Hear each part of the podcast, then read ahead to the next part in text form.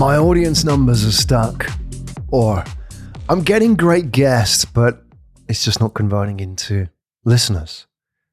These are very common complaints that people have about their progress as a podcaster, especially in recent years. I would say I'm hearing this a lot more in the last 12 to 18 months than ever, all the years I've been involved in podcasting. And there's a real reason for this. And it's no coincidence. This has happened around about the time of COVID when there was an explosion of podcast content. So today is all about how to increase your podcast audience. Season two, episode five of Podcast Maps. Podcast Maps is a journey, a guide into the world of podcast SEO and how to build podcast organically. So these concerns that podcast hosts have usually center around a real shift in the podcast landscape that has taken place in the last 12 to 18 months. And it's a shift, basic economics, really. If you understand supply and demand, the supply of podcasts has outstripped demand. And that means that it's becoming harder to win the attention of your audience. It was no longer a given that you can have an audience just because you have a podcast. In the same way, you would say with a website, you can't just build a website and then build it and they will come. If you look at what's happened in the world of websites, we've gone from thousands of websites to hundreds of millions. And we will do the same in podcasts because podcasts won't be the prerogative of a brand as they are in many cases now.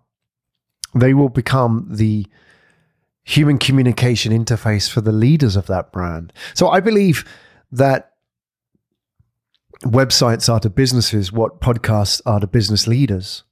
They're a much more effective way of communicating than what was before either of those digital channels. If you believe that hypothesis too, it basically means that we're only just getting started in terms of supply of podcasts. And therefore, all those concerns that podcast hosts have about audiences plateauing and the guests not converting will only increase over time because the model which we're operating from if you have those realities, if you're experiencing that, are outdated. So let me explain.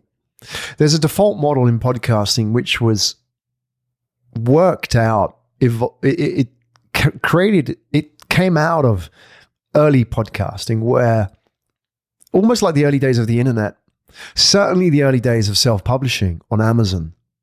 If you were to publish a book on Amazon, in the early days of CreateSpace and Kindle, you would have had an audience.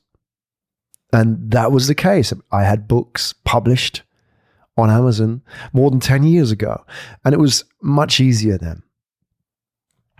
You could publish a book, and there were people who had Kindles, and they had Kindles for Christmas, and therefore they needed books for them. So they were actively seeking out content. And that happened at the early stages of COVID lockdown when people were isolated, maybe a little bit scared and anxious. They were seeking out comfort and content and connection. And podcasts are a great way of doing it. So there was an imbalance, there was an arbitrage opportunity in the market, meaning that there was much more, sorry, much more demand of podcasts than there was supply. And then people had the spare time, they needed to connect, they created their own podcasts, and that soon leveled out and then it got to a stage where supply outstripped demand. And therefore, the model became less effective. That model, which was build it and they will come, became less effective. And that's compounded as well by the algorithm of Spotify and Apple. And this is having a big impact on your audience now. When I talk to clients, I talk about off store and on store promotion. And for many people, it's new that even this thing exists, that there should be an on store and an off store promotion. On store meaning on the podcast platform, Spotify and Apple, and off store, meaning through your social media channels, your hustle. If you were to go back five years, very anecdotally, back of the envelope stuff, I would say that your podcast audience would be 95% off store in your organic growth, meaning that your audience would have come predominantly through your social media sharing and your guest sharing. 95%. And the on store traffic would have been minimal. Today, that's increasingly inverting as a model. On store becomes more important than off store. There's two reasons for this. The first reason I talked about in episode four of Podcast Maps, that was about podcast ranking and why that old model of guest sharing may not also be less effective, but it could be actually damaging your podcast.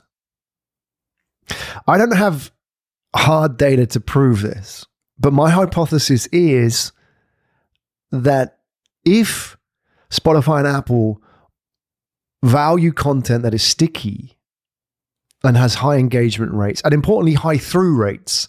So if you listen to episode 5 in this series of podcast SEO, you'll probably listen to 4 and then 6 because you're interested in building organic traffic. It's relevant. It has a narrative and an arc which you follow. Spotify and Apple will look at that and think this is interesting content. I don't need a guest to share that. And yet, if I was to get a guest into this episode who had a big fan base, they may give me a spike in my numbers, but they won't convert to episode four and six because they're interested in Johnny, the guest, and not building organic traffic. They'll listen to anything Johnny does. So, in that instance, my hypothesis is that in the same way Google measures bounce rate, Spotify and Apple will, if you see these platforms effectively as search driven discovery platforms for audio, they will in time introduce, if they haven't done already, the equivalence of a bounce rate for your podcast. And if you're getting a lot of flyby traffic, you're going to have a high bounce rate. You look, for example, like if you look at your web traffic, Google Analytics, the sources with the lowest bounce rates are always one keyword searches. So if I'm searching for podcast SEO and I land on my website, Podcast Maps, chances are that's highly aligned. That person's going to stick around and read some of the content, maybe even listen to the podcast. But if they come through with a wrongly aligned keyword or a social media share, then the bounce rate may be higher. And this reflects, I mean, it's a completely hypothesis. I don't have any data to say that Spotify and, and Apple have that algorithm in play. But if we can assume that Google is a model for what works in discovery, then they will adopt elements of that. And therefore, bounce rate is a good indicator of engagement. And my hypothesis here is also that Spotify will become the Google of audio. Of the two main platforms, Apple and Spotify, Spotify is the one that is investing more in search, even though Apple has more established and evolved search and discovery. Spotify seem to be talking about it more and more actively involved in promoting it. They've recently updated their rankings. And therefore, for them, if you think about that challenge of traffic, what they're now betting on, if you think that Spotify is primarily going to become an advertising based platform where Apple becomes subscription based, it also makes sense that Spotify becomes more like Google. And therefore, all the metrics that Google has validated and tested over years will become important in determining your success. So, the long way round to address the question of how do you increase podcast audience is understanding how Apple and Spotify work. And what they increasingly don't want, according to my hypothesis at least, is is is flyby traffic that visits and bounces, because that doesn't encourage their business model, whether it's subscription or advertising. So you have that as an old model. So anybody that's saying now my audience is stuck, or uh, you know, I hear this a lot. I have great guests on my podcast, but my audience numbers don't reflect that. I know people with A-list celebrities who are getting like 200, 300 listens. They'll be lucky to get to a thousand. And yet here's this guy over here who has B and C list nobodies with all due respect to them. I'm talking about it in the old vernacular of a very hierarchical celebrity pyramid that these C-listers are able to build up massive podcast audiences because they're not operating from the old model. And so the second model, the evolved model which we need to adopt if we want to build podcast audience is on store. And it's this that in the same way you would design a website with Google in mind, if you want to build long term audiences, you have to design your podcast with Apple and Spotify in mind. And that means that you have to focus on rankings as the main upstream metric that you can control of the downstream audience. What do I mean by that? I talk about this more in depth in episode four that it's difficult to focus on audience as a metric you can control because there are many variables beyond your control, like the weather or the guest or the length or whether it gets picked up by the algorithm. And some of that is random and some of it is unknown. And therefore, it can drive you crazy focusing purely on audience. That should be the output, not the leading indicator. That's the trailing indicator of your activity. What you can control is upstream, and that's your ranking. In the same way, for example, I spent many years working in sales, selling on the phone, life assurance. Do that for a job. How thankless that is as a job in the old days where you could pick up the phone and speak to somebody out of the phone book making 120 calls a day. And while that model is broken now, doesn't work. What it taught me is that, like my old boss would tell me, it's like, don't worry about closing the deals, focus on doing the calls. It was a numbers game. It was the same in sales as it is in podcasts. The numbers you can control are the rankings. And that then determines your audience. There's a there's a a, correlation in the same way that if I made, a hundred calls, I'd close one deal. You know, some days I might close nothing. Some days I might close three.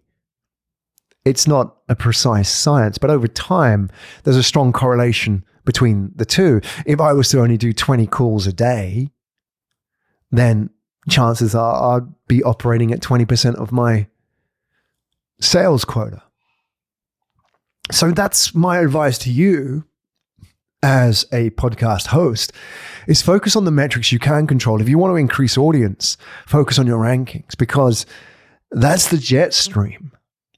Apple and Spotify can send a lot of traffic your way if you play their game. Look at Wondery, for example, Business Wars. It's like 2 million downloads a month. Those top 10 in the category, especially the competitive categories, are getting hundreds of thousands of downloads. And a vast majority of that is on store, much more than it was five years ago. So if you can plug into that jet stream, then that's how you grow your organic audience long term. You can't get bigger and bigger celebrity guests. You can't rely on guests to big up your podcast and to shout it out to their network. And often these guests, look at the celeb guests now. The value of A-listers is going down because they're less of a catch. You know, I did Tony Fernandez, CEO of AirAsia, on my podcast. He's on loads of podcasts now. I just saw him on a podcast with a good old friend of mine, John Lee, just last week. You know, there was a time when he only did my podcast. Now he has his own podcast. That's going to happen that these A-listers who are once big ticket draws to your podcast will become less so.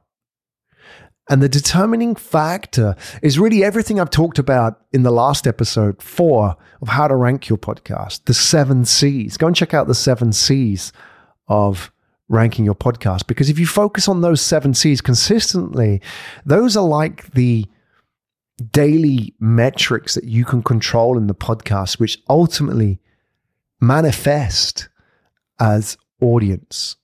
That's in episode four. What we're left to do now in this series is focus on two factors. One is category. I've mentioned category in episode four, but I haven't really gone into depth about how to choose your category. So, what I want to do in episode six is give you some advice on choosing your podcast category. Because a vast majority of podcasters choose the most basic category, business, or none at all, or don't even know that category. And I want to give you some help in optimizing your category because you can change it. You can change it on your hosting platform, and that can have a big difference on your results. So, season two, episode six of Podcast Map is how to choose your podcast category. And the last episode in this series, I'm going to talk about how you find and measure the most important factor of all your podcast rankings. My name is Graham Brown.